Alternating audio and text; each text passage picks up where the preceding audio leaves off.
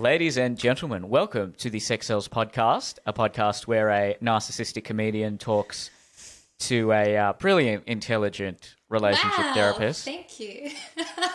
with her uh, nice. cat cat ears, her pink chair, cute little microphone.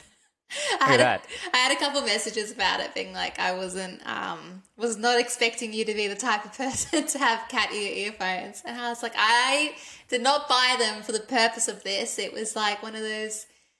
You know how some people, like men, dress up as women when they're alone. I dress up wearing cat ear, cat ear headphones, and um, it's no longer private; it's just public. So It's all over the internet. I So love it when it. It's going to be interesting when you cite academic studies and you've got, you've got cat ears on, and then and then if we clip that out as a highlight, and it's this, yeah, it's this, it's, it's this sort of vigorous academic uh, discourse. Yet you're there with with pink cat ears on. Could we not do that? Because I don't have the. I'm too emotionally fragile to cope with the backlash of that one. Ah, you nah, I'm not. I'm just alright. kidding. I'll be right. I'll survive. How are you? I'm good. Um, just used to lockdown now. Um, in a good routine, and guess I'm just trying to become a full time YouTuber now. Um, That's all I can really do. Can't really can't really uh, perform. So, uh, yeah, there was probably a message at the start of this video, but if you missed that, uh, these podcasts will. Uh, be going onto my main channel. There'll no longer be a comedy channel and a podcast channel in October. Uh, everything I post will go onto the youtube.com slash Neel K channel. So subscribe to that one if you haven't already. Woohoo! That's exciting. Good luck with everything. On you must. Do you get um? Do you get Zoom fatigue, like video tiredness and? Uh, only after like quite a few hours. I can go, you know, four or five hours, but yeah, maybe after that it gets a bit uh, laborious. But no, I can I can go a couple of hours. Because I remember got last good, uh, time. I can last long, you know. Oh, that's good. Good on you.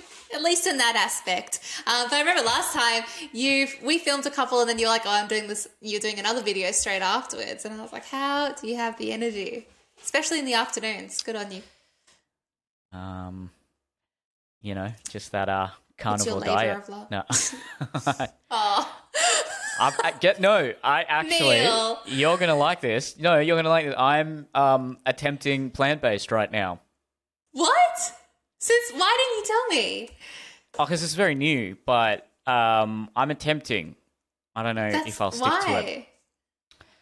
to it. Um, look, I finally just fell for some of those documentaries. I got mad. I was like, oh, for fuck's sake! But then I was like, oh, all right, I'll try. Yes, good on you. You know But- what, Neel? I did look at you when you came on. I was like, something different. He's got he's got the plant based glow. That's what it is. Yeah. So many beans, you know. So little time. Yeah. just I got so many cans of beans right now. Just clogging up my pantry, all these beans. Um but yeah, you know, Good we'll see how we we'll see how we go. It might be it might be 2 3 weeks and I'll um get sick of it, but um no. I'm, I'm going to see how long I can uh be plant-based for. Try push to four weeks and then decide if you want to quit. I reckon because it's always the second and third week is the hardest of any kind of transition forward. So that's the that's the time where you want to quit, and then the week afterwards you usually get that surge of like motivation again, and then you'll know if you're going to stay the course or Mm. jump off. Yeah. Yeah, good advice. I'm actually uh, I'm trying to like uh, eat a lot of high protein foods, but also Mm. so many, as you would know, uh, so many of the high protein vegan foods are also Processed. very yeah, and also just high in fat. Like nuts Yeah. have a lot of fat and like a lot of calories. Um, but I think I've sort of narrowed it down. I um, I have a few smoothies throughout the day, and then beans are pretty good. You get quite a lot of protein in beans, and they're not and they're not you know they're not too high in calories. And um, then at night I might do like tofu or tempeh or how do you actually pronounce it? Is it tempeh or Yeah, tempeh? tempeh, I think, but I don't know. I never eat it because I hate that shit. Um, I love tofu and beans. But are you are you gonna go towards or against the like seitan and fake chicken and stuff? Um, no, because that stuff's very processed, so I'm gonna Mm. try to avoid that. Um, but yeah, lentils. I. I actually really like lentils. Uh, that one is a re- you know that it's not like a struggle to consume that. And the um, protein shakes I've been having are really nice. I use this um, vegan protein powder, which I've always used for a while anyway. And um, What White one do you Wolf. use? White Wolf. Yeah, that's Yeah, right. I remember. that I one's tried really that good. one. Yeah. Um, and yeah, just put a bit of some banana, peanut butter, spinach. It's really nice. Good for you. Yeah. Oh, this is exciting. All right, everyone. But we'll see. on. We'll see how we go. I don't know if I'll, you know, I can't say I'm um, a vegan yet. Yeah, no promises. what about um the girl you're seeing? Is she is she gonna jump on? Is she into it? No, she's um uh Cypriot, so you know you just can't say no to uh yeah yeah. You know you can't yeah, fair. you yeah. can't say no to the grandparents when they give you all that meat. Yeah, that's true. All right, fair enough. So that's just like, you know, an affront to her culture. Actually, you know what I find interesting about some of these lockdowns and things like that? It's like, so you're allowed to visit intimate, you're allowed to have intimate partner visits, right? Yeah. And that's even if you're in LGAs and things like that. But you're not allowed to say visit your grandma or um, anything like that, which is kind of weird. I mean, I understand they got to just make a call and draw the line somewhere. But, you know, if you were dating someone for a month, it's a bit strange how the government can say, oh, yeah, you can keep seeing them. But that, hmm. you know, the grandmother who may have raised you, no, can't see Yeah. her. It's a bit, it's a bit strange. yeah, especially because people just go on Tinder and then find someone and then that's their partner for the next Exactly, two weeks, right? and then Yeah. on to the next. Yeah. Yeah, and they'll be Nice. spreading other things as as well. And and you know, I can't believe I'm saying this, but you could make a very um, I'm trying not to use that word, but a, a woke uh, argument to say, well, look, a lot of other cultures, a girlfriend or a boyfriend is not as significant to them as is the extended family, um, the aunties, the uncles, the grandparents. So imagine how you would feel if you know a gov- uh, the government said, "Oh, you can't see your boyfriend or girlfriend." I mean, then everyone will be protesting. But Yeah. um, that's probably how uh, maybe some of those people at the protests feel uh, when they're told, you know, you can't you can't see your grandmother. I mean, I feel so bad for my grandmother as well. She's just she's now vaccinated, which is good, but you know, she just no one can visit her, and she lives alone, and it's all really sad. But look, everyone's in the same boat. But you know, it'd be nice if once a month or something you could you could yeah. get a get a a pass or so, I don't know. But can't Make you do that on com- creative. like? Can't you do um, compassion? And isn't that I mean, yeah, but I uh, what does that mean? Like when they say compassionate grounds, how you know what? Yeah. Like my um my auntie gives uh she lives close to us, so she does her shopping and and and gives oh, her that's food. good. Yeah. Um, so yeah, that's compassionate grounds, and I guess I could do that and then visit her, but I live very far away from her. right. Um, I don't know. I just find it's it's it's just a weird line where they said, okay, you know, do not visit family or friends, but oh, apart if you're fucking the person, you can visit them. You know, it's, it's Honestly, it reminds me of um, when we first went to lockdown the first time, March last year, and I was single, and um, I went on. Um, a it wasn't really a date. It was more like a. He was like, "Hey, we're in the same industry. Like, I do this. I own this business. Let's meet up." Blah, that was blah, blah. networking. Yeah, networking. Let's go with that. But then as soon as I got in his car, he was like, "So sexology," and all he wanted to talk about for two hours is sexology. And anyway, we were sitting down um, outside talking, and these cops came up and they were like, "Are you exercising?" And I was like, "We were. I'm so sorry." Like, Well, this we was like be. literally a day into the lockdown. I didn't even know the rules. Yeah, we can. Be. And then the guy I was with was a he's a like a COVID denier. So um Mm. he he started pretending to cough onto the the police officer and they tackled him oh. and Oh. i was like i Damn. don't know him i don't know him I, I just met him can i just get my bag from his car because they were dragging him off it was crazy so that was fun yeah don't recommend just Damn. Did you see him again? Hell no, of course not. I think he was so mortified though because what ended up happening was the cops were dragging him to this car and we were in Bondi and this guy comes like running down this hill and he's like in his 40s and he's sprinting down and he's like, On what grounds are you arresting him? What grounds? Like, blah, blah, blah. And he was like, I'm a lawyer. And he started like Wow. quoting all these rights. And then he was like, You can't take him to the station. You can issue him this, you can do this, but you cannot take him to the station. Like, you cannot put him in your car. Um, so they ended up letting this guy I was with go. And then we're sitting in this car and I was fuming. I was like, You fucking, why did you cough on the police officer? Like, if you don't believe it, fine. But why cough on him? and say it must be COVID. Like you fucking idiot! And uh, he was, was so funny. It was funny, but like, he got tackled, so he got he got his uh, just desserts. But yeah. And the, he was the like, idea of coughing on a policeman is. Luckily, we're in Australia because you'd, you'd be shot if you're in America. The thing is, though, is that this yeah, this guy was like claims to be such a, like an intense business person, owns the biggest company, blah blah blah, that, that in this field, and he's like, yeah, me and me and Tony Robbins were on Zoom the other day talking about COVID and how it's bullshit, and this like the immaturity of it. And I was like, I thought you were like one of the leaders of NLP and, and like coaching, so this is a bit um, it's a bit odd, but you do you. So did not see him again. Um, Well, his NLP didn't work. It hell no, it didn't. And I literally said to him afterwards, I was like, to be honest, I'm quite surprised like you do this because I can see you've got the business skills, but the whole like you know people influencing was was interesting to me. It took me by surprise. So um, it was one of those backhanded compliments, but you know, so be Oh, it. you neg you negged him. I negged it. I so the the girl I was seeing uh, during the lockdown in 2020, um, she didn't have a car, so I was always driving her uh, back and forth from her place. It wasn't that long. It was maybe what 15, 20 minute drive, and for whatever reason, I was such an idiot. I hadn't paid my, and this was actually really dangerous. I hadn't paid my um, CTP, um, which you know, oh thank God I didn't have an accident. Um, and I also didn't renew my license or something. Like, look, late 2019 was just I was very very sick. Honestly, I think I had COVID then. I was so sick. I was coughing for two weeks. It was Oh, a nightmare. Um, I don't know what I had. It was really bad. Um, uh, and then I think I just didn't. I the warning letter came, and I just I don't know. I completely just I was I was also kind of doing shows, and I look I was just driving a sort of unregistered vehicle with no CTP, which is very stupid. But it was totally just a mistake.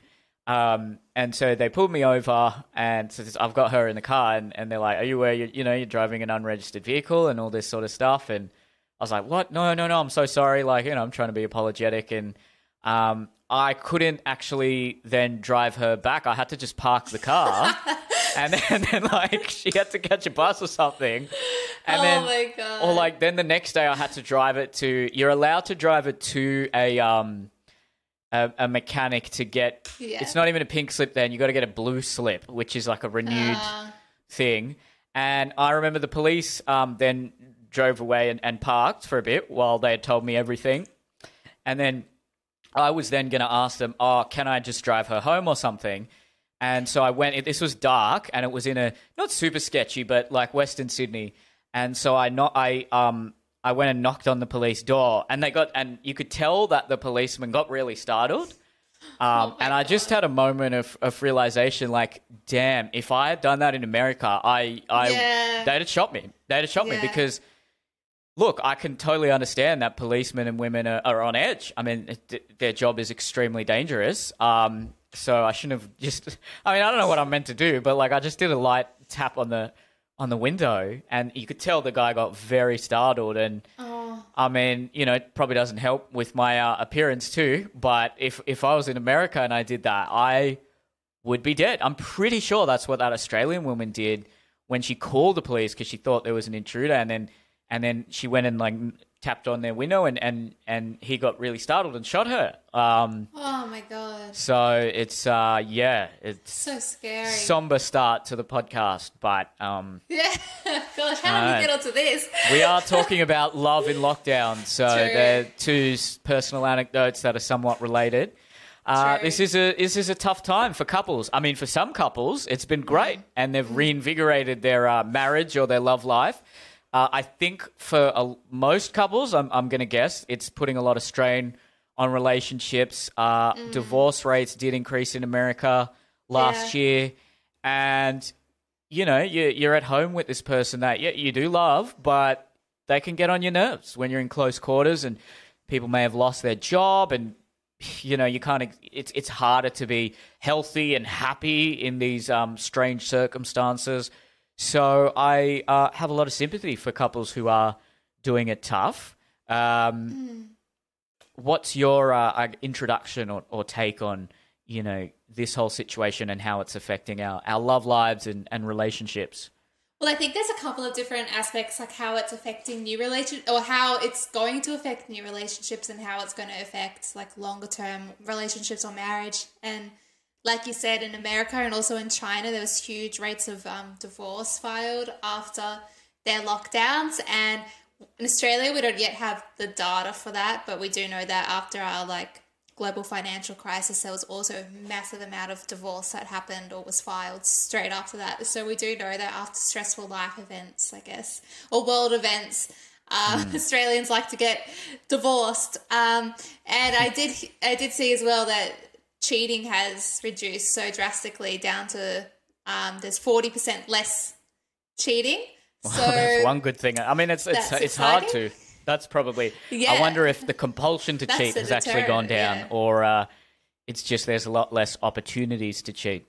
Yeah, and well, also because you know, sex workers in Australia, or it depends what state you're in, are usually allowed to operate. But now with COVID, I think that they have certain rules and regulations. So you people don't want to check in, people don't want to register being there, and all these things. Um, so they are deterred from doing that. Um, and also, when you're in lockdown, you can't bring people to your home either if you're with if you live with a partner or whatever. Um, so yeah, less less cheating, which is interesting. I mean, good luck if you're trying to bring someone home when you live with a partner and cheat on them with the other person in the home. that would Oh, be I'm Sure impressive. it's been done before. Uh, that would I would be impressed if they got away with that.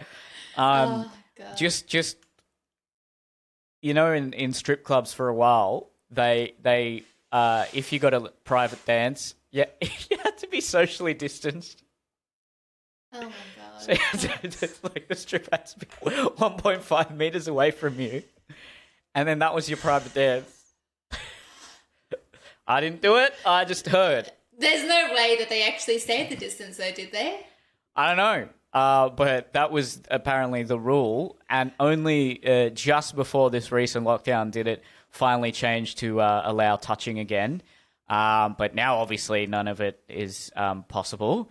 Uh, but I just found that so funny that yeah, yeah, like one of my my friends from the from the show I was doing, um, he went to a, a strip club for I, I can't remember if it was his birthday or just a, a friend's birthday, and he he, he told me he, he said yeah we, we we went and got private dancers and they had to be 1.5 meters away. Did he still have to pay the same amount? I think so. Yeah. The strippers would be like, Oh. yes, finally. Yeah, well there you go. They don't yeah, they don't get all those grubby hands on them, but And all Yeah, the sugar, I just thought that sugar babies funny. as well are probably loving it as well. They're like, "Oh, I can't, can't touch you, COVID, but please Ah, give true, me an true, true. allowance. I need it, um, daddy. yeah, maybe they can say, "Oh, look, I'll let you touch me for this extra." Maybe they can like uh, spin it in a way that yeah. gives them more money. Or we'll break the law. How naughty will that be? Uh, but That's a good idea, Neel. hey, there you go. I'm the businessman. Um, the next Sugar the babies, socially distanced strip club. reach out to Neel. He'll be your yeah. Um, but yeah, what are some uh, what are some tips for uh, couples who may be getting on each other? Let's start with maybe some simple things like I know in in in a few of my friends, uh, I don't think anything drastic is occurring, but I've heard stories where they're getting on each other's nerves. Uh, they're getting annoyed at each other. You know, it's a, it's a lot. Uh, they're more prone to little squabbles and, and fights. It's not, you know, it's not in a really bad place, but just little things like that. How do you uh, help alleviate some of those issues?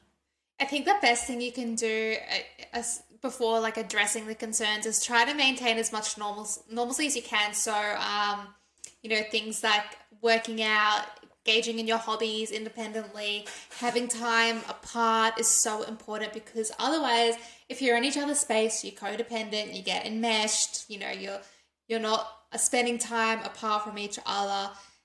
You're you're actually more comfortable to confront someone and say like piss off and start an argument because you just don't I guess you don't I don't want to say you don't care as much, but you're just more likely to be wound up by someone. And that usually you'd be like, if something bothers you, you can go. To, you're at work, and by the time you get home, you don't care or something. So um, I think that it's really important just for our own sane sanity and um, safety, I guess, emotional safety, is to continue as much involvement in our hobbies and interests as possible, and getting outside and spending time alone, but also spending quality time together outside of the house if you can, like in your exercise or whatever, if that's a possibility to do that.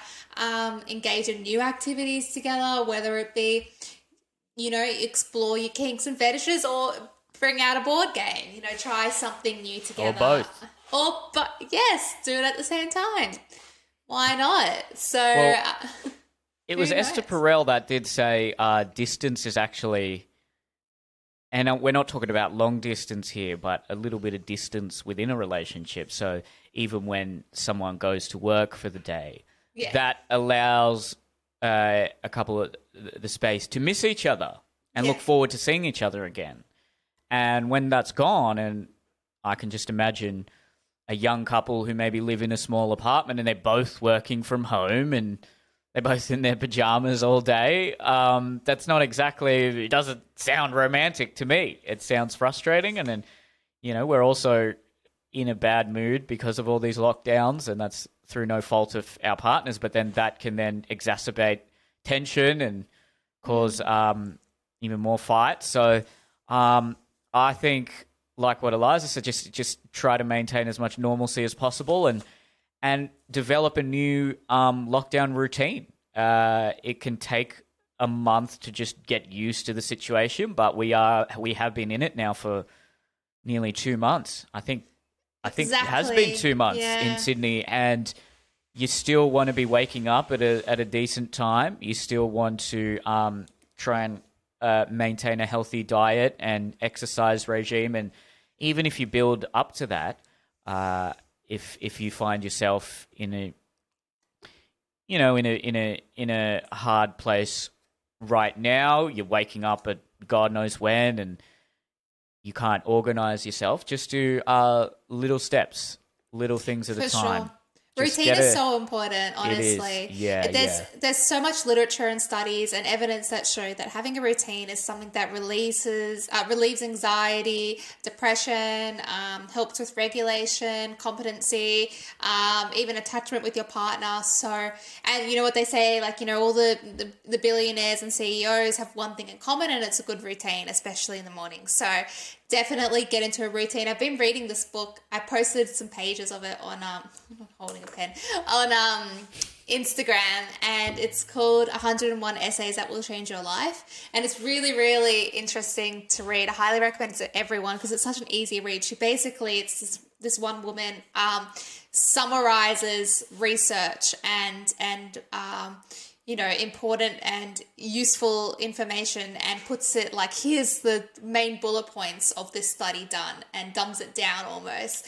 And there's so much in there about how effective routines can be in making you feel safe, secure, and at your baseline, and also increasing your capacity for happiness. So, hmm. it's highly recommended. It's it's one of those simple things that you know it's interesting because we're always naturally drawn. Like when I I know when I feel down, and then after I get you know over it or or I'm sick of feeling like it, I'm like, okay, I'm gonna do this. I'm gonna wake up. I'm gonna get this done, and then I'm gonna do this, and for the next week, I'm gonna eat clean. Blah blah blah. And I never do it. I just plan it. But it's always hmm. kind of like human nature and instinctual to create a routine that we know is going to be beneficial for us. Um, and what I really recommend about this book as well is it speaks so much about how we often do set ourselves up to do all these amazing things and we can't stick to them and you know habits and things like that and how we are always as humans subconsciously sabotaging ourselves to keep ourselves in the comfort zone because that's how we're biologically driven to, you know, stay safe, stay secure, not try new things. Um, but it also reframes, you know, what fear is and why we have fear of going out of those comfort zones. And obviously, it's not like I'm afraid to get up and exercise and eat clean every day, but maybe it there is some kind of fear there that prevents me from doing so or keeps me in my comfort zone where I'm like, I'm going to sleep until 10. So, really, really important to look into those things and kind of get get informed about it. But I think that, you know, in Definitely. regards to couples as well, like a really. Um, Sorry, It- and just quickly, yeah. what was that book called again? Let me write it down. I've got it here. okay. 101 essays that will change the way Change you think. think. Alrighty. You can see I Love like that. it. I've like got like all these things in it, so it's it's so good. Um, I definitely think everyone should read it. Um, and it's all- yeah. Anyway, you just do it. Get back to me. You're always asking us what to read. Read that one. Get I it. People uh, should try and emulate however their life was before the lockdown as much as possible. Um, and even something as simple as working in your pajamas, yeah, like you can do that. But there's something, uh, you know, m- mentally when you get dressed for work, Yeah. it, there's something potent about that. And even I find uh, I don't wear anything formal, but I'll change my clothes when I'm about to actually start writing or uh, do my actual work. And I feel a lot more productive. And I just feel like, okay, now I am in work mode. Um, That's such and a I just one. I don't understand. I, I, I think um, if you found you have uh, picked up a few bad habits in, in lockdown, first of all, that's perfectly natural. There's nothing wrong with that. But each week, think about one little one that you can try and get under control. Um, don't try and do it all at once, but just baby steps, gradual. And similarly, I, I, I can't see how it would be different in a relationship. There may, may be a lot of points of uh, contention or conflict, and then each week try and talk through one of them. Try and slowly work it out. Um, figure out little things that improve the time you have together. I, I, I really do think space and distance can be helpful. Um, You don't want to be in each other's space the whole day. Uh, That you know, you can love this person more than anything, but I, I don't care who it is. If I'm that you know, in, in that sort of close proximity to someone for the whole day, I'm gonna get sick of them. So, um, you know, Yeah. So uh, if you've got a balcony or even if there are just different rooms, just try different strategies where you may be a little bit distant from each other. Um, maybe someone can work uh, even outdoors if, if you've got a laptop that can connect to the um, hotspot. Um, There are options. There are things you can uh, figure out and, and trial, and uh, you're not as restricted as you may think being in a lockdown. There's definitely um, there's there's definitely space to change your surroundings and your environment, even in this sort of a context. And I think that could uh, improve relationship conditions if you find them deteriorating. So true. I think it's such a good time to use it. Use this time while you can to focus on things um, that you may not necessarily have the time or energy to do so in a normal day to day, you know, non lockdown situation. Like, for example, get into meditating or something, or hash out, mm. like you said, resolve one issue that you may have with your partner and bring something up every week and be like, for the next week, can we work on this? Can we do this together? Can we work on increasing our intimacy or physical touch or, you know, verbally expressing our love for each other? So that's always really positive. And also, I think that the point you made about creating normalcy and and doing what your daily routine would be is like for example getting up and getting ready is such a good point. Like the first few weeks of lockdown i wasn't wearing any makeup and i was kind of loving it. I get up um, just sit down on the couch and pop on zoom and i'd have the dog on my lap and stuff. And then i did notice my productivity was going yeah. down a lot and it was it's almost like for me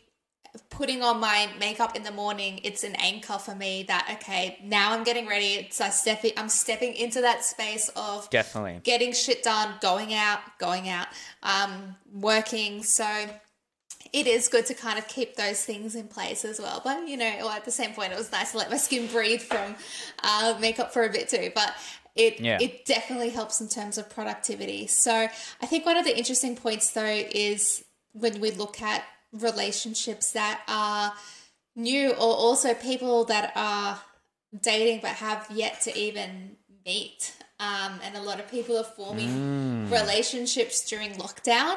Um, and there's lots of pros and cons to that. But one of the pros, I think, is that lockdown has really, really caused a lot of people to become reflective and open with their feelings and experiences. Like, I've never heard so many people open up since lockdown about, I'm really struggling with this. Like, it's so accepted to say, fuck, this is like really screwing with my head, and no one judges you for that, which I think is a really like silver lining of this lockdown is that people are communicating better. Um, and but on the other hand, I do wonder what happens when you can't have that, you know, f- when you go out and go on a date and meet someone physically. So you're developing all your relationships based off these really like um, deep and meaningful conversations. But what happens when you meet in person? And then is it going to like, do you, you have to maintain that deepness? Are you going to feel comfortable opening up still and ex- and bearing your soul like you would to a stranger online or like a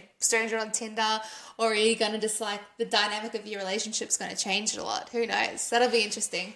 Yeah, um, I wonder if it was the case that relationships that may have formed in last year's lockdown, then once we were out of that, they may not have actually then succeeded because the circumstances and environment changed so drastically that the person themselves would have, whether they've completely changed their personality, different characteristics would be coming out, um, Yeah. and they'd perceive themselves in the world differently. I know. Um, I think it was around July last year when uh, things fizzled out with the person I was seeing from. I, I was seeing someone from about February to July last year, which was sort of dead in that first lockdown, and then um, when we were able to go out again and and go to bars and see our friends, sort of fizzled out, and I I can't help but think if it was if it we've been in lockdown for eighteen months, we may even still be seeing each other. Um, Yeah. It's funny how things like that it is. work, and uh, I was thinking about this the other day. Uh, a good relationship should be adaptable. Um, In the same way, uh, I think a smart person is very adaptable to changing circumstances. And look, I think this is a big reason why we've been one of the most successful species to have ever lived on this planet. Just we're so adaptable, we're so malleable and able to transform with our environment.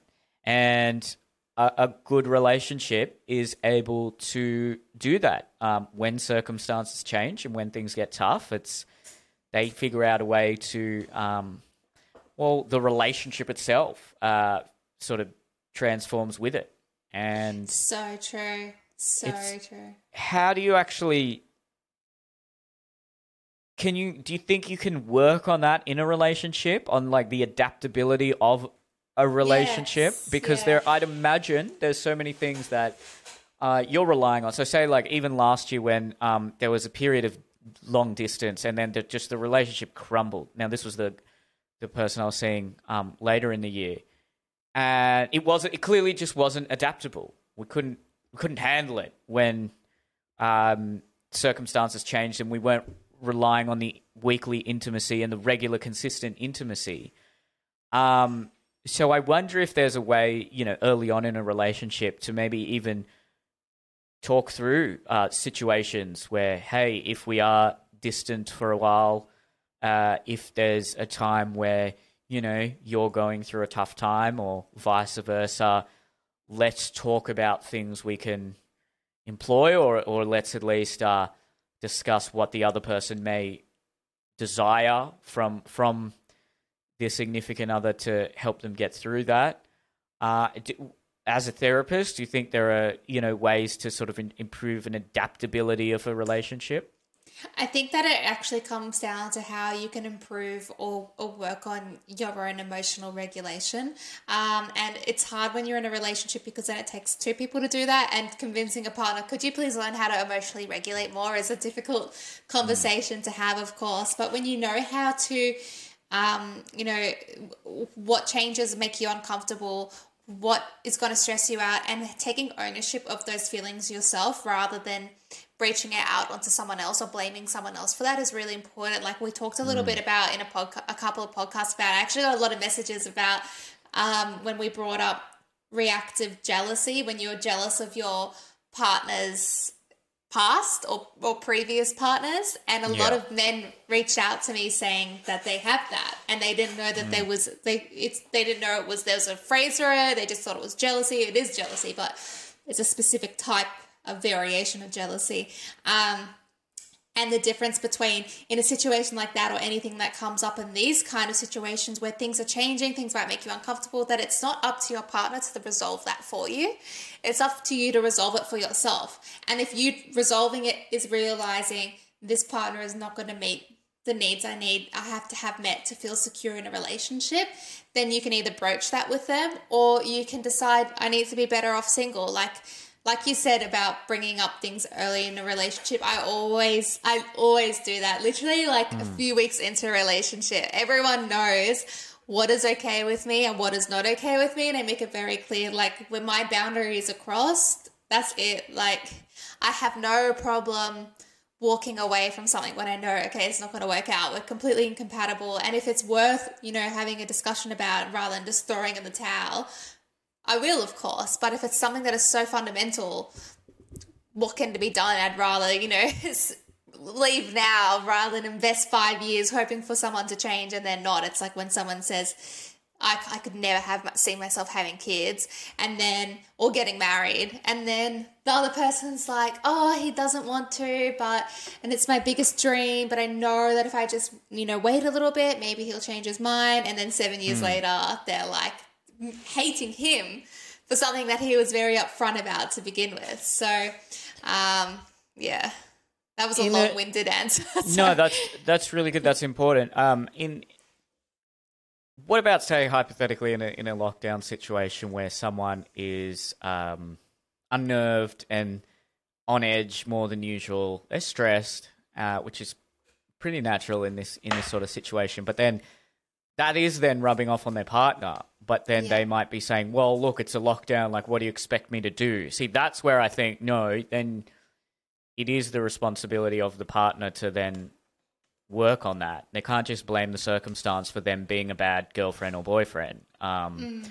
We're all going through this. And if you're sort of using this situation as an excuse to um, be, uh, uh, you know, not be your best self, I understand that there's well, part of me does think that's only natural, but you still have to be making an effort to not um, not uh, submit your partner to those sorts of uh, you know that side of yourself. I know there's that adage of if if you if you uh, want me at my best, what is it? If you want me at my best, you got to handle me at my worst yeah, or whatever. Yeah. But uh, I think we should see that as more of a in terms of the relationship as a whole. Like if you can endure the relationship at its worst, then you deserve the relationship at its best rather yeah, than like, oh, yeah. oh, it's just about me. Like when I'm at my worst, I'm allowed to be at my worst because of this lockdown thing. I don't think that's really fair. I think um, you both got to be making an effort to um, work on certain uh, flaws that may be coming up uh, in these circumstances mm. and not just sort of brushing it aside and saying, well, it's a lockdown. Like, I am going to be more on edge. I'm going to um, be pissed off more. It's what such a think? hard, it's a hard dynamic to balance um, because I agree with you wholeheartedly, but mm. I agree with you from a from a person that you know has pretty great mental health um, and I also know that working with people with mental health conditions for a living, that you know, it's so much easier said than done for me to say, like, um, you know, I know you're struggling, but you still need to put in effort to maintain this relationship and things like that. But when you have true depression or true anxiety, you lose absolutely all motivation or ability to do those things. You can't you can't be intimate sometimes. You can't open up sometimes and you know that you need to but you just can't bring yourself to do it.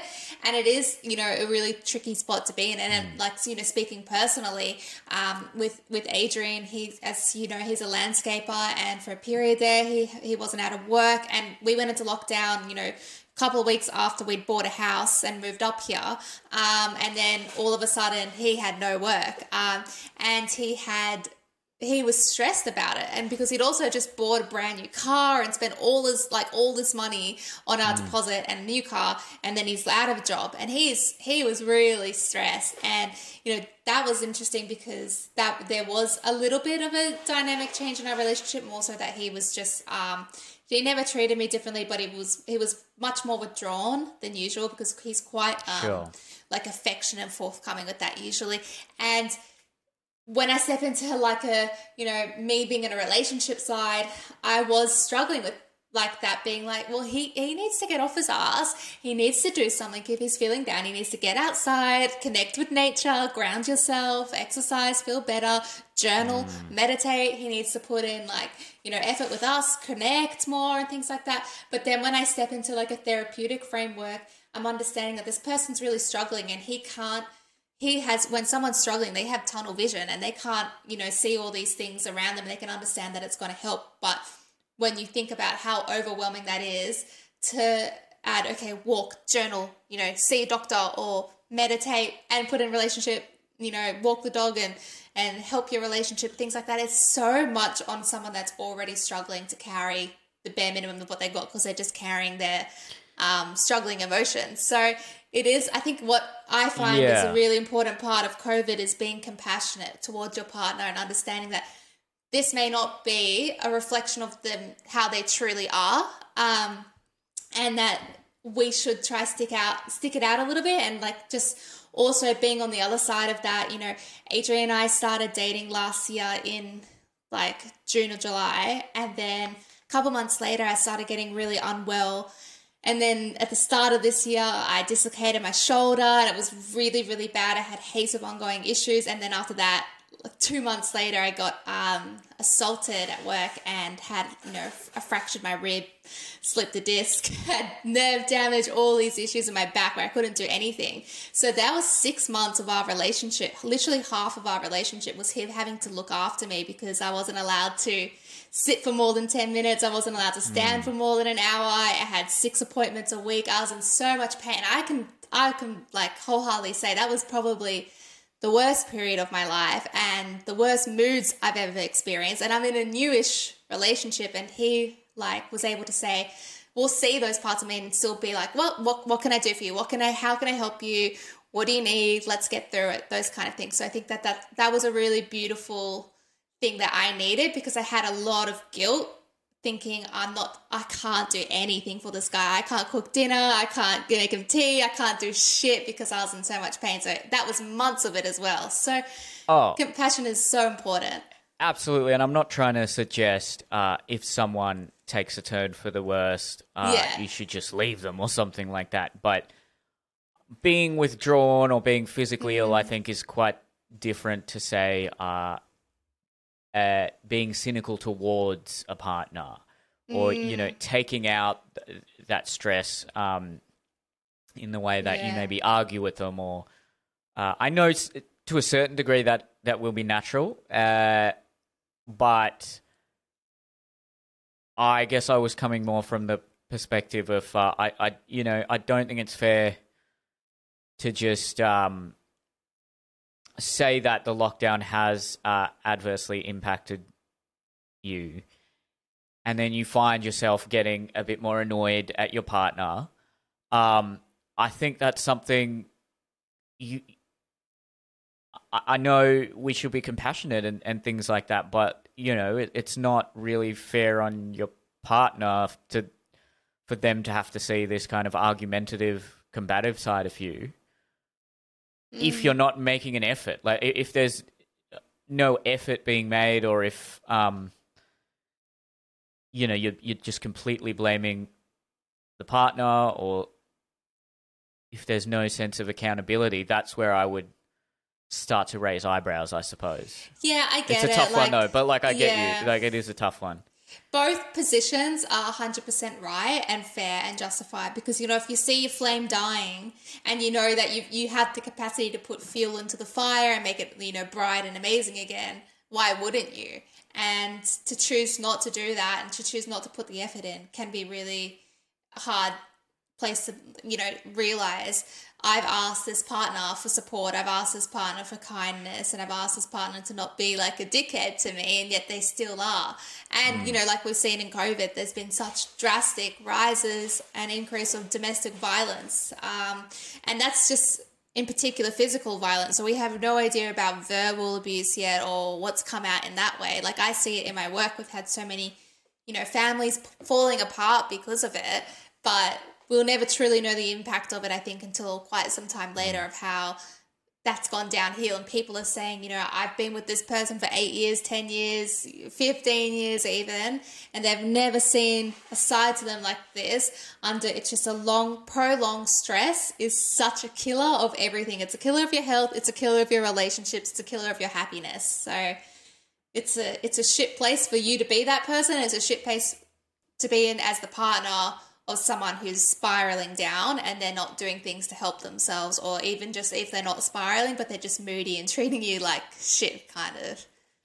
Yeah, I mean, I'd imagine if I was in that situation, I'd just sort of feel, well, do you not care about the relationship, right? Yeah. It's not about me, me, me, but it's just about, well, you know, we're we're both enduring this, and as long as someone's making an effort, I think that's the main thing. I don't Yeah. expect, I wouldn't expect people to change overnight or be perfect or anything like that, but I think if people can see that their partner is making an effort, if they are, let's just say someone has become a bit more moody um, in lockdown, if they're at least making an effort to try and curb that or to sort of address that, uh, even if that is sort of, you know, them saying something like, hey, you're just getting on my nerves more than usual. I think for half the day we should um, we should uh, try and stay apart. Now that may be harsh to hear immediately, but I'd then think, oh, at least this person's thinking about the relationship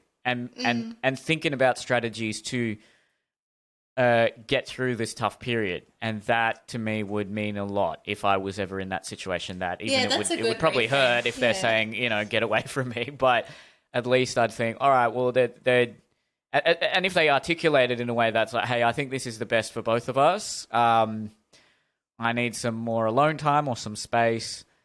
Then okay, you can see that the other person's making an effort, and to me, effort is is more important than even the results. To be honest, um, you tried. That means you value your partner and your relationship, and that is more important than than anything really. So true. That's a good. That's a really good reframe. That if your partner asks for space, it means that they care enough about the relationship to implement strategies that are going to support it and and help you through that period. So it is.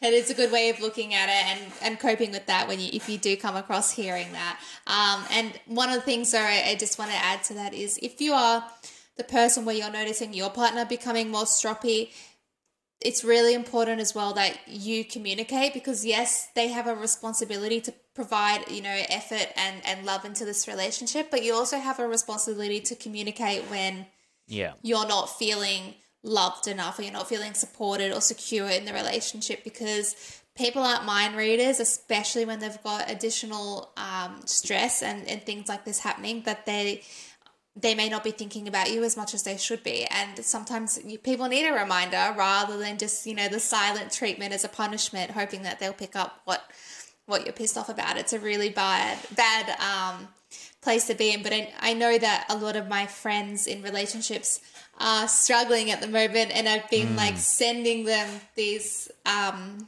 we've talked about it a couple of times. It's called like the Imago um, therapy dialogue. I literally will send like a screenshot of it to my friends, being like, "Do this, do this," um, because it's how to how to communicate your needs and how to validate someone else's need in the same conversation.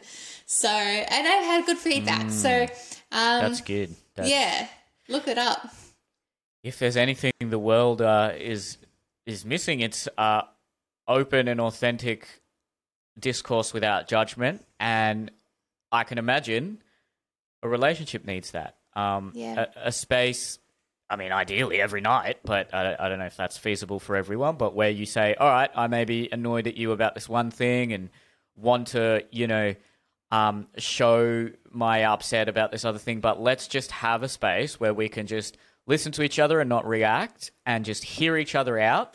Yeah. Hell, maybe even then take ten minutes where you, you, you've okay, I've heard the other person, then you come back and and try to resolve. Or um, I just think open dialogue and uh, healthy um, communication without Yeah. people being reactive and judgmental. I know it's easier said than done. You know, I've been in situations where someone said something critical, and uh, as much as I've, uh, you know, tried to be very rational, it's the emotions do come out. But uh, I think that's something you got to got to strive for. You got to try and uh, So try true. do it after you know after a good Netflix and chill session where you're uh, you know you got some dopamine there in the brain and hopefully you've both uh, been satisfied and then that's when you have those No, conversations. maybe not. I feel like you should not do it after sex thing. Like, okay, now that Really? I've now that I've came, let me tell you all the problems I've got with you. Okay, not that. Um, Okay, maybe not like all the problem, but if there's like a little issue,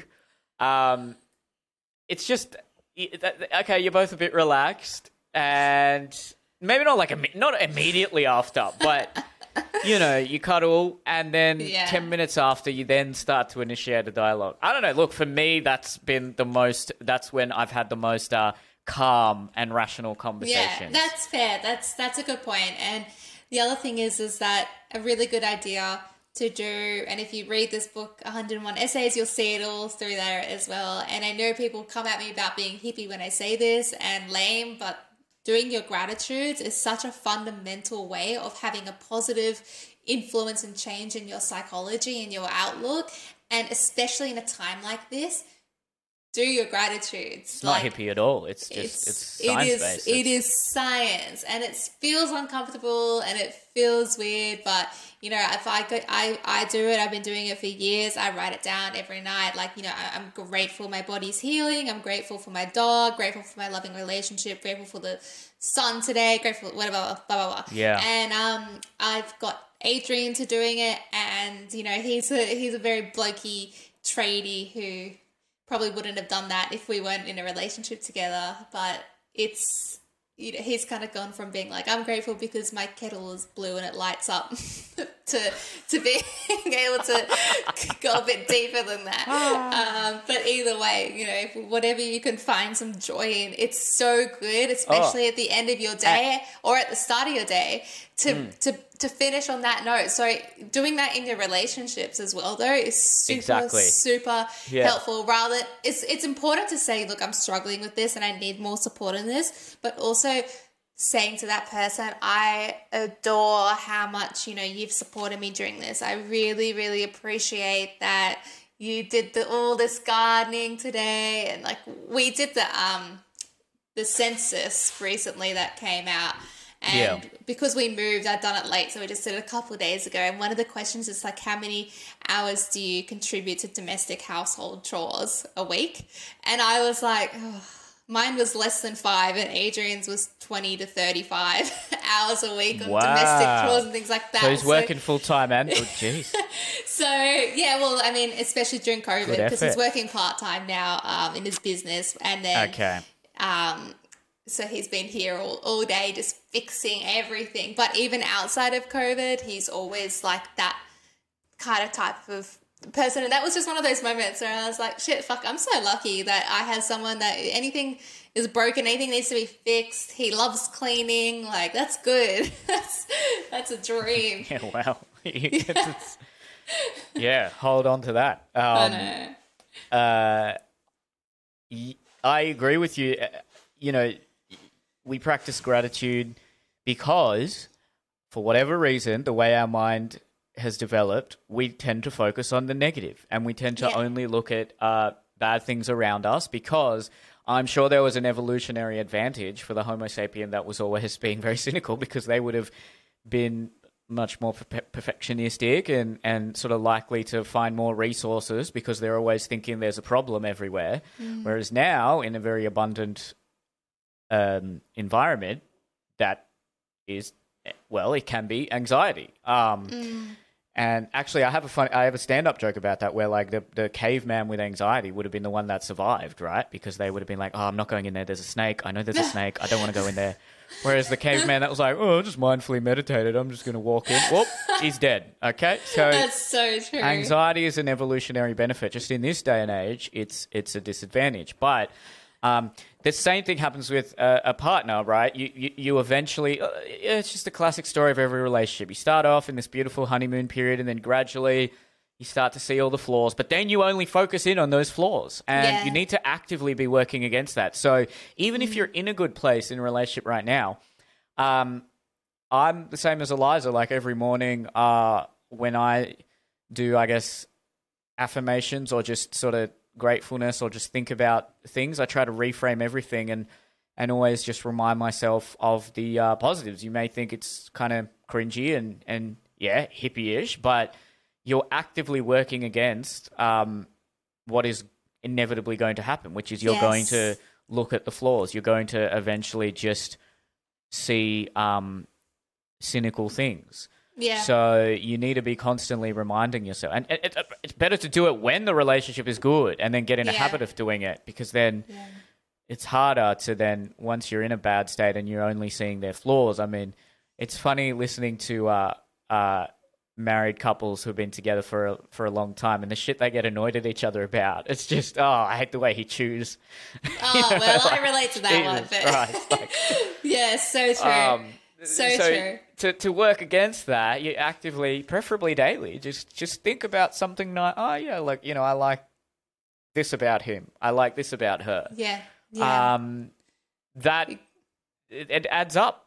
It does, and it changes effect. your psychology. It absolutely changes it. And I, I feel like I'm living proof of that. I used to be very extremely cynical person and very, very judgmental when I was like in my teens. And I had a very intense switch um, when I started studying and, and I did like thousands of hours of volunteer work and I really worked on myself to kind of switch onto the other side and I've never ever gone back into that. And that's why I think that in all my relationships and even on this podcast I'm constantly saying oh my god I'm so lucky. All my relationships have been so beautiful and so loving and all my partners were lovely and they were gentlemen. Maybe I had the same amount of ups and downs as other people had but you know based on my psychology and outlook, I perceive it as to be positive. Like, you know how they say that aside from the people that are, have outliers and have had like really significant childhood trauma, abuse, and whatever,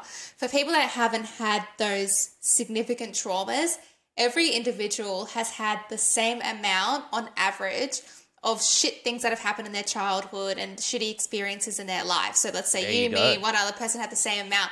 But some people look back and say, I had a really, really rough childhood. And then I might look back and say, my childhood was beautiful. And we may have had the exact same amount of experiences or the same experiences, but it's all about your perspective. And one of the things that hmm. I find that really, really helps changing your perspective as well as, you know, the gratitudes, if you want to come at it from a very like analytical perspective if you're a bit more left brain or whatever or you know logical like Neel is um, is thinking and you know based on science and psychology every behavior makes sense. So if someone is kicking off if someone's doing something to upset you if someone is irrationally jealous every behavior makes sense because it is they're doing that behavior and we are doing these behaviors that we hate about ourselves. If you know you sabotaging your relationships or you're spending millions of dollars or, or thousands of dollars every weekend because you're compulsive you're either doing these behaviors to satisfy a need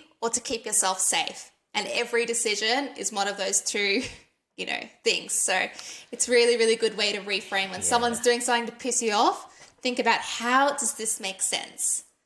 They're seeking validation. They're seeking support. They're seeking an outlet for their frustration. It makes sense. Yeah, there was always you, you know you can draw it back to some sort of childhood instance or relationship in their um, adolescence, uh, but um, Yeah, can't agree with you more on all of that um, perspective. Uh, I know we talk about this on every second podcast, but the perspective you have of your partner. Yeah. You know, because it, otherwise it becomes a self fulfilling prophecy, right? If you think Mm-hmm. your partner is annoying and, and insensitive, you're going to act in a way that's going to make them insensitive because that's Yes. you know your your ego just wants to be correct rather than actually Yes. a really confronting thing is is to sort of say, okay, maybe my partner showed some signs of uh, whatever it may have been, passive aggression or uh, being insensitive. But my belief that that was their entire personality, and then Mm. the way that then manifested in my behavior towards them, exacerbated those behaviors. Now that's a confronting thought. Now Yeah. try and look back in your relationships and and and sit down and do that. It's it won't be fun, but you know, like that's I think we've all done it. Um, it's like a really good example is when when a a person is like, I know my you know my boyfriend or my husband's eyes could be turned or head could be Yep, turned. so exactly then they it. go out and create, or they get their best friend to create this you know ideal woman Instagram thing, and then. For the first time ever, he responds to a message saying, Hey, back. And she's like, I knew it, but she had set the whole thing up. I've seen that happen a million times. So it's super, super interesting, like you said. Like, are we actually doing things to prove ourselves right? And one of the most important lessons of anyone's life is that your ego always wants to be right. No matter how hurtful it is, no matter how much it sabotages you, your ego wants to be right. So if you're telling yourself, no one can be trusted, men are trash, you know, um, women are crazy no one can be loyal if those are the is that if that's your narrative your ego will prove that to yourself that that will be you will be doing things subconsciously having confirmation bias you know for self-fulfilling prophecy just to make those things happen so that you can be right. Yeah, I mean, it's it's so prevalent, and you need to uh, just look back at whatever relationships you've had, and if you can't see uh, elements of that, I truly don't think you're being honest with yourself. Because I think we're only human, and we've all done these sorts of things, and you know we probably still do it. We, I think you see it in politics, you see it everywhere. You you people find sort of simplified ideas of um, other political uh, ideologies or other people and even their partners. Oh, my partner is this, this, this. You know, you can't sum a human up in three words, but uh, yeah, my partner um, is emotionally unavailable. Well, then because you think he's or she is emotionally unavailable, you're going to act. You're going to you're going to probably come across as uh, uh, too forward, and because you're so desperate to get them to open up, which is going to make them uh, draw back, and then you think, "Ah, see, I just you know, I knew they were emotionally unavailable, but Yeah. your behavior manifested that." Okay, really it's not good, some um, hippie shit. This is this is no, this is really like self fulfilling is real. prophecies are Yeah. part of psychology. Yeah, yeah, it's so true. I was just going to add to that point that in relationship therapy and coaching, one of the things that we get taught is always that on by stereotype and by like typical or common behavior, women will have a fear around abandonment. And so when things in their relationship become a little bit rocky or or they're uncomfortable, they're instantly thinking he's going to leave me or I have to leave. Like there's got to be some sort of semblance of abandonment of the relationship. And for men, it's it's shame. They have a fear of shame. They don't want to be socially shamed. They don't want to be embarrassed. They don't want to feel bad and think that, you know, they've fucked up or they've let this person down. So what ends up happening is a woman may feel, you know, he might ignore her for a day or do something accidentally, I don't know.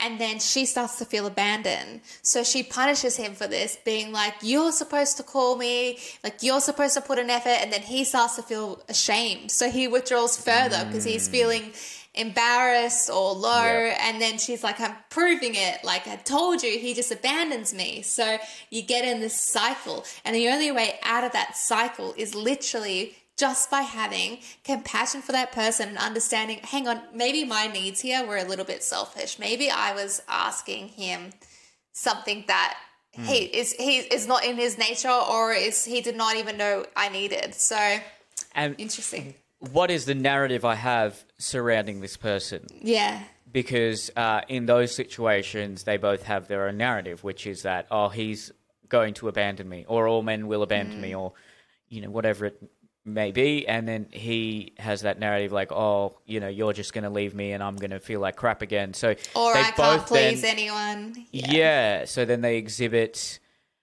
And look, we're all. I don't think anyone's immune to this. I know I have uh, these sorts of traits. Uh, I think we all have them. Um, it's just important to be aware of it uh, because, and the way to be aware of it is all right. When if you're having conflict with your partner right now in, in lockdown, you, you just think about all right. How can I? How do I sum up that conflict? What what would I how would I describe that person? Would it be, well, she's not doing this because blah blah blah blah blah. Well, there, there you go. That's your narrative.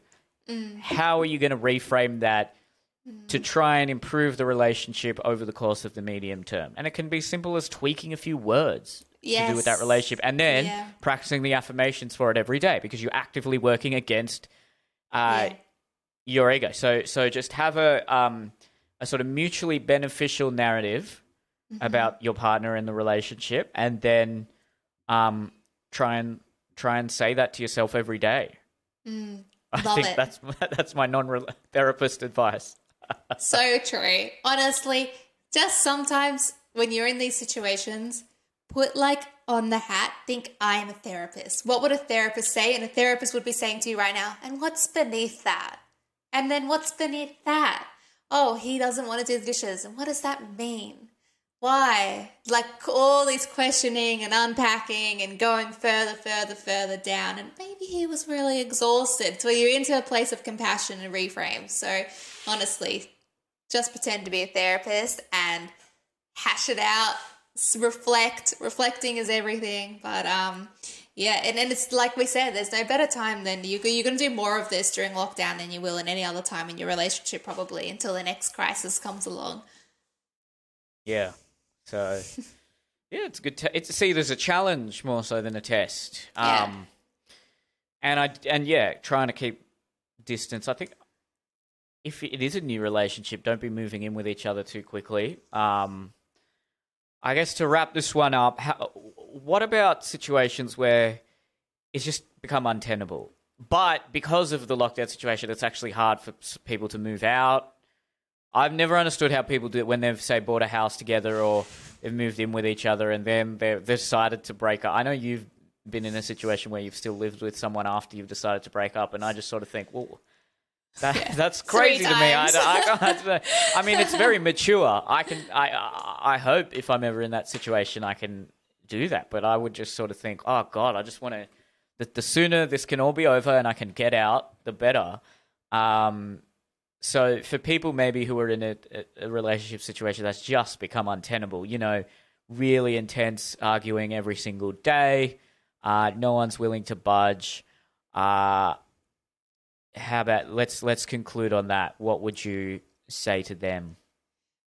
my advice is going to be understand that you're going to do things and think things that are just going to justify yourself to stay in this house or in this you know position. You might say oh it's covid. Oh i don't have money. Oh i don't have anywhere to go. And even though those things feel really true at the time we are and sometimes doing these things and saying these things to keep us in comfort even though you're furious about um you know what's going on in your relationship it's still more comfortable than going out being single living on your own things like that.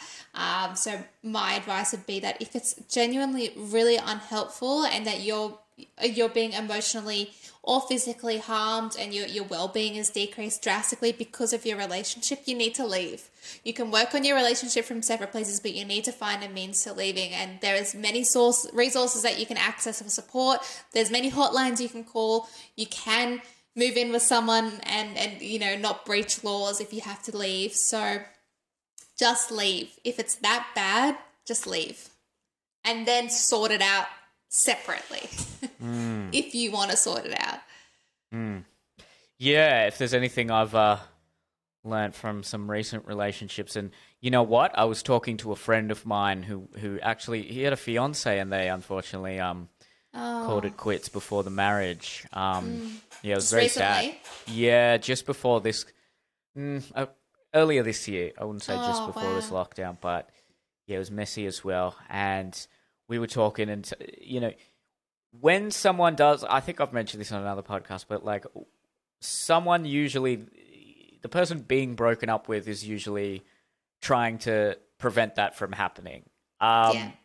And if there's anything I've learned uh, in my 27 years of life, it's it's now that don't try and fall like you, you're actually better if you really want that relationship to continue. Whatever you do in that initial one or two week period after someone has broken up with you or asked for space, um, it's probably going to make things worse. Yeah. So I would accept it. I know it probably would take a lot of discipline because you're absolutely heartbroken, but um, we we do have a tendency to be very reactive in those situations and can yell at the person like "fuck you for abandoning me and giving up on me" and all this sort of shit and like "oh I gave you everything," all of that. Um, the best thing I think you can do if you if you have and again I know this is so much easier said than done, but um, don't say nothing at all, but like a nice paragraph or you know a nice conversation where you say, "Look, I'm devastated by this decision. I absolutely love you more than anything, but uh, let's you know I I will accept it and then um, say whatever you need to say, but keep it brief. Don't don't sort of make it a big essay, or if you are talking, you know, digitally, uh, but in person, don't go on for like two hours. Um, and then give it some space, and then maybe then try and see how they're doing in in a month or 2 Um, rather than kind of like trying to hold on to it immediately, uh, which is only natural. It's only natural. So there's nothing. I'm sure you know we've all been in those situations, but um, it's actually uh, you know we've both my friend and I were both talking about we were in very similar sort of situations, and then whatever we I guess did to try and uh, not allow the breakup to happen actually made it way worse. So. Uh, whatever you think will be a good idea in that situation, it's probably not. So, uh, yeah.